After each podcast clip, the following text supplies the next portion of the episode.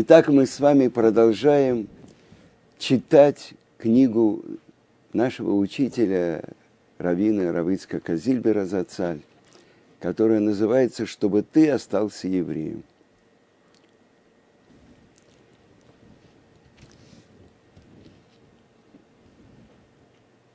Наша глава называется «Как я молился». Еврей молится трижды в день, утром, после полудня и вечером. В столбищах, а, я хочу напомнить, это после окончания Казанского университета, Равицкак был направлен в деревню 30-40 километров от Казани, где он преподавал в сельской школе. В столбищах три раза молиться для меня было большой проблемой. Дома не помолишься. Я жил в одной комнате с детьми хозяев. За околицей народ без конца ходит. И тут я обнаружил, что входные двери у нас в школе просто уникальные. В жизни не видел таких широких дверей. Станешь за створку, никому тебя не найти. Благословен Творец, который сотворил двери мудро. Так я сказал себе и стал молиться за створкой. Выгляну за дверь после первого урока, увижу, что ребята во дворе увлеклись мечом и тихо надевают филин. Однажды звонок на урок прозвенел как раз, когда я должен был молиться молитву Шмонайсры. Это вы знаете, это человек стоит и молится перед Творцом. Я бы задержался, но меня позвали. Пришлось прерваться и пойти, не закончив молитву. Ну что делать?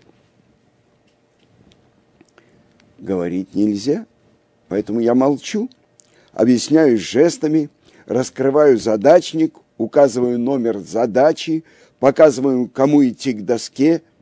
Ребята посмотрели, посмотрели на все это и спрашивают, вы на нас сердитесь? Да. За что? А я молчу. Они опять, вы нам скажете, в чем дело, мы исправим. А я молчу. И так до конца урока. На очередном следующем уроке я объясняю с классом. Вы что, сами не догадались? Забыли, что на прошлой неделе вы удрали с моего урока в кино? В городе в этом сельской школе. Утро и вечер принадлежали мне. А вот что делать с предвечерней молитвой, которая называется Минха? Если урок кончается без четверти пять, а заход солнца пять, пять с чем-то, что делать? Обычно я выходил читать Минху на автобусную остановку – рядом со школой. Выбегал на перемене ровно без четверти пять. На деревянном щите у остановки обычно расклеивали газету «Правда» и газету «Известия», а рядом были театральные афиши. Ну, я притворился, что читаю, а сам молюсь. В молитве Шмонайсре она называется «Амида», когда человек стоит перед Творцом – э, надо сделать несколько поклонов. Что я делал? Я наклонялся, будто хочу рассмотреть какое-то имя на.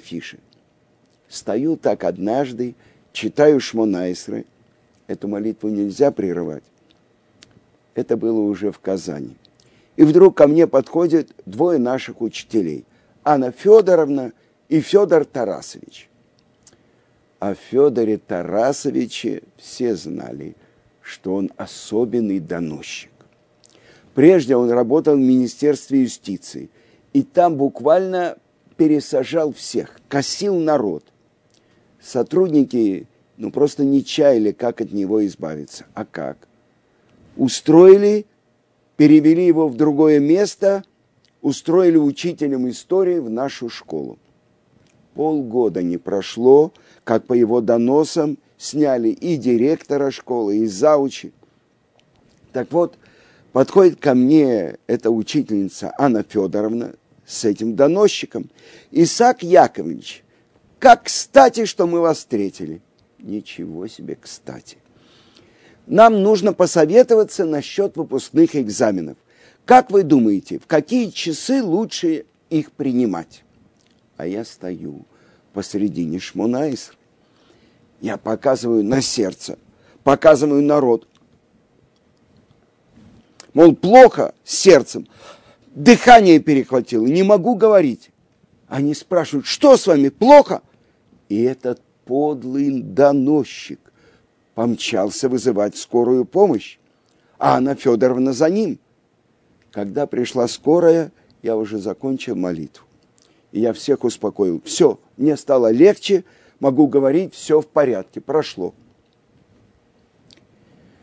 Еще несколько слов я хочу рассказать о выпускных экзаменах, а заодно о школьных выпускных вечерах. Сегодня я могу признаться, что мне всегда было жалко выпускников-десятиклассников. И на экзаменах, на выпускных экзаменах по математике я им подсказывал ответы. Классные руководители, отвечавшие за уровень успеваемости, были мною очень довольны. Анна Федоровна, помню, все приговаривала. С Исаком Яковлевичем обязательно выпьем шампанское на выпускном вечере. Помню, как я сидел на этих выпускных вечерах. Ну, разливаю шампанское по бокалам. Я, конечно, беру свой бокал и начинаю речь. Говорю, говорю, и случайно ставлю бокал на стол. А потом, как бы по ошибке, беру маленькую рюмку водки.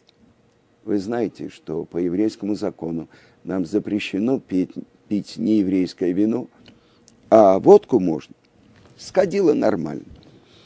И я был в очень хороших отношениях с моими учениками, с ребятами. Я занимался не только их обучением, но и воспитанием. И достаточно серьезно. Было все как у честного педагога. И они мне письма писали, и встречались после выпуска. Но тем не менее, у меня не было с ними ничего общего. Все на расстоянии. Я присутствовал на этих выпускных вечерах и говорил, и улыбался, но я был не с ними. Я ничего не помню. Как сказал мудрый Ребе из Коцка, можно сидеть за столом, есть вместе со всеми и при этом поститься. Можно быть вдали от кого-то и все время беседовать с ним. На этом я хочу остановиться. В этом году 16 лет, как наш учитель Равыцкак Зильбер оставил нас, своих учеников. Но всегда, когда возникает тяжелый вопрос, я думаю, а что бы мой учитель мне на этот вопрос ответил? А как бы он поступил? Я знаю, что многие-многие его ученики именно так проверяют себя – можно быть вдалеке и все время беседовать с ним. А сейчас я хочу рассказать то, что э, приводит дочка Равыцка, Карабанит Хава Куперман. Маму в городе считали модницей. Еще бы, она всегда была в шляпке. А это у мамы был такой вариант. Замужняя женщина должна покрывать волосы, головное покрытие, кису и рожь а папа носил всегда кепку и изображал из себя рассеянного профессора. Если ему напоминали, простите, снимите головной убор. А, а он говорил, да-да, извините, не обратил внимания. Равыцкак рассказывает, какие были у него патенты, как э, на еврейские праздники он брал больничный. Например, на Йом-Кипур всегда у него был больничный. Но без неожиданностей жизнь не бывает. Однажды обстановка сложилась очень неблагоприятная. Доктор, одна доктор, нашептала заведующим поликлиникой, что врачи выдают больничные по знакомству. А тот отреагировал просто. Никаких бюллетеней не выдавать. Больные, у которых температура 39 и выше, чтобы приводили к нему. Он сам выдаст, причем сроком на один день. Ну, заранее, за две недели до Йом-Кипура, среди врачей поликлиники тоже были несколько верующих евреев. Они меня предупредили, что я не смогу получить больничный. Сами врачи тоже собирались поститься без предпраздничной трапезы. Обычно перед постом Йом-Кипура мы устраиваем трапезу, чтобы легче войти в этот день. А они мне сказали, мы кончаем работу в четыре с четвертью добраться до дому, чтобы поесть перед Йом-Кипуром, не успеем. Будем поститься так. И вот приближается Йом-Кипур. Я уже закончил последнюю трапезу, а больничного у меня нет. В школе рабочей молодежи, где я работаю, там мои ученики, ребята бедовые. Если я не приду без уважительной причины, там не спустят. И вот моя соседка – Оля Лившиц, верующая женщина, муж который был большим человеком на авиационном заводе, говорит, рядом вот эта врач живет, Набойщикова. Я попробую ее уговорить. Ну, мы заходим вдвоем к этой Набойщиковой, а она сама донесла заведующему поликлиникой, что врачи выдают бюллетени по знакомству. Ну, вот это Ольга заводит долгий разговор, рассказывает, какие у меня были верующие родители, и как сын всегда их почитал, и болтает, болтает, а дело не двигается. Я вижу время на исходе. Вот-вот сейчас начнется в синагоге Коль Нидрой. И так подхожу к ней и говорю, дадите больничный на завтра или нет? А она, ваша фамилия? Зильбер, и выписывает больничный на Йом-Кипур. Вы спросите, почему я так впрямую у нее спросил? Ну, не было времени разводить дипломатию. Как мы справляли праздники? Суккот. Каждый учитель в Советском Союзе обязан был вести общественную работу. Но меня выбрали членом месткома. Это школьный учительский профсоюзный комитет. При распределении обязанностей я взял на себя дела, требующие минимум времени. Собирать членские взносы, распределять премии и путевки в санатории. И еще я делал доклады на учительских научных конференциях. Член правкома избирается сроком на год. Ну вот, прошел год – отчетно-выборное собрание назначается на первый день праздника Суккот, который к тому же вышел, выпал на субботу. Не явиться на собрание ну, просто было невозможно.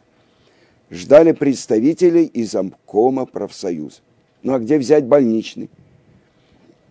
Свои больничные я берег только на Роша Шана и Йом-Кипур. Я страшно боялся пропускать работу в праздничные дни без больничного листка. И всегда на эти дни я доставал эту бумажку. Верите ли, все годы работы я ни разу не брал бюллетень действительно по болезни. Как-то две недели подряд я, у меня было воспаление легких и температура за 39. Но я прибегал на работу – все уже привыкли к этому. Так что разболеться еще и в Суккот я не мог.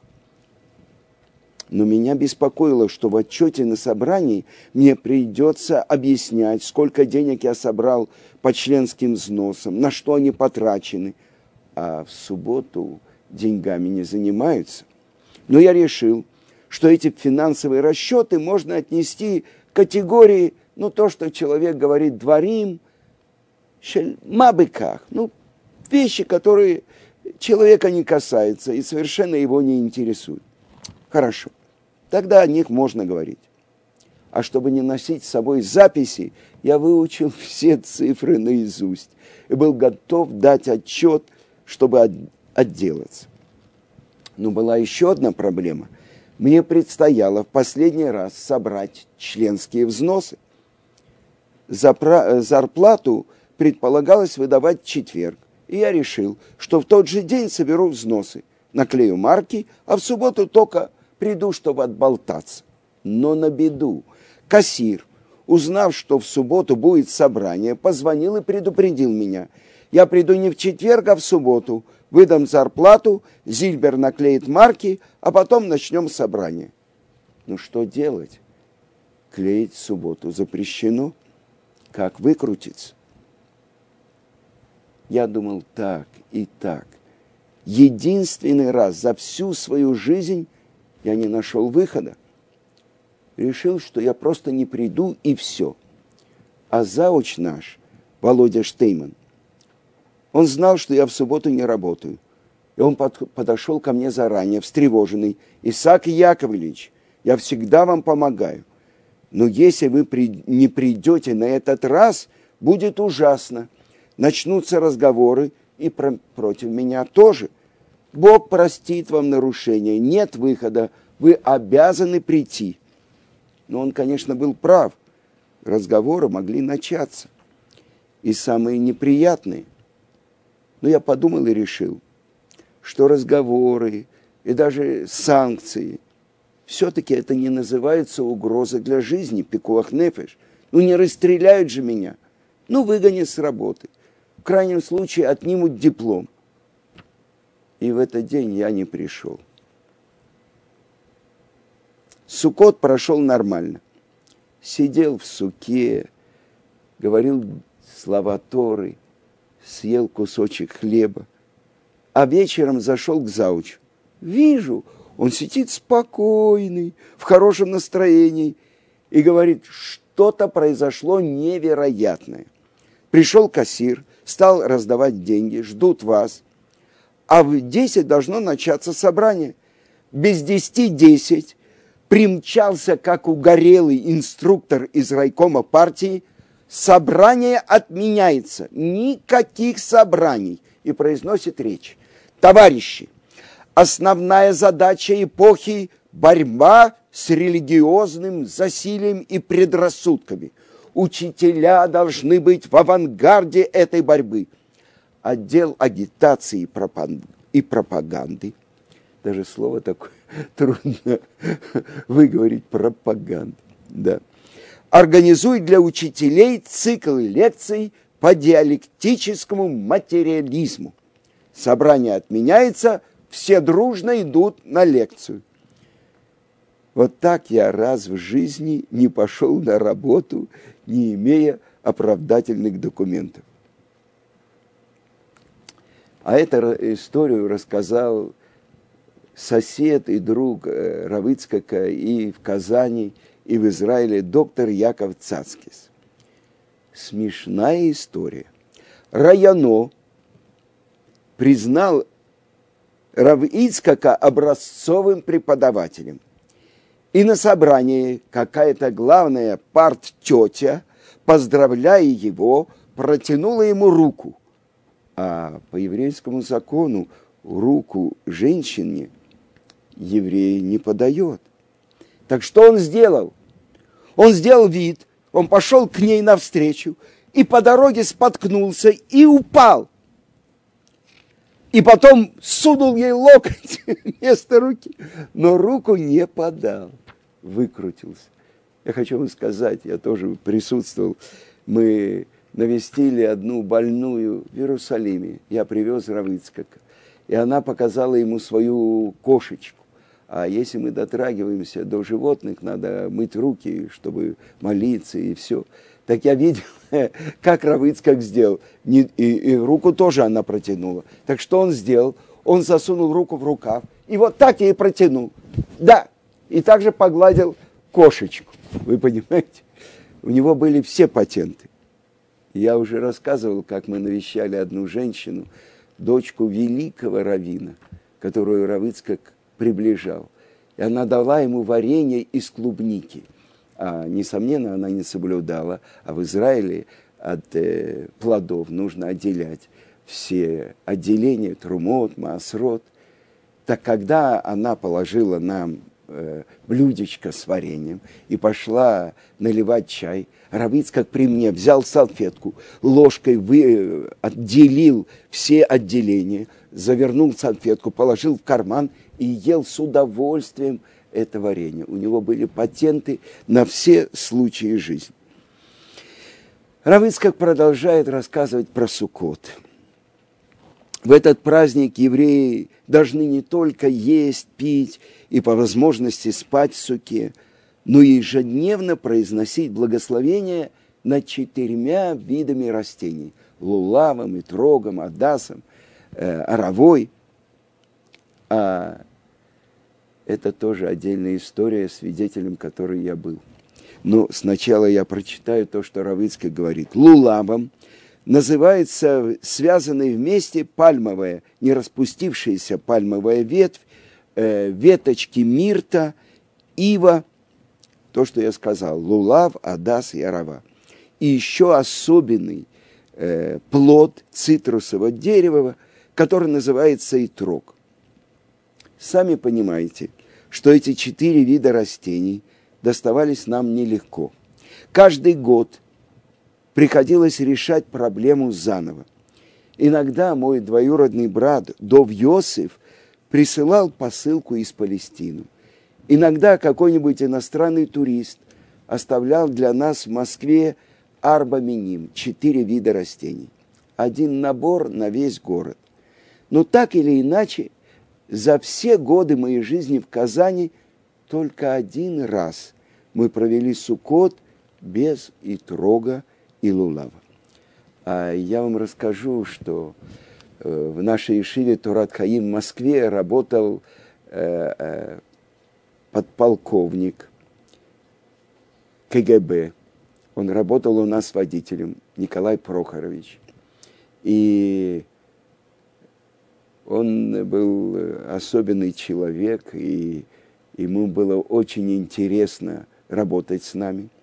И как-то он мне рассказал, что э, тот офицер, полковник, который отвечал за идеологическую работу в КГБ, э, как-то, когда встретились, э, ну, как бы пенсионеры этой организации, а он вышел на пенсию уже в 45 лет – Э, он спросили у него, это был 91-93 год, перестройка.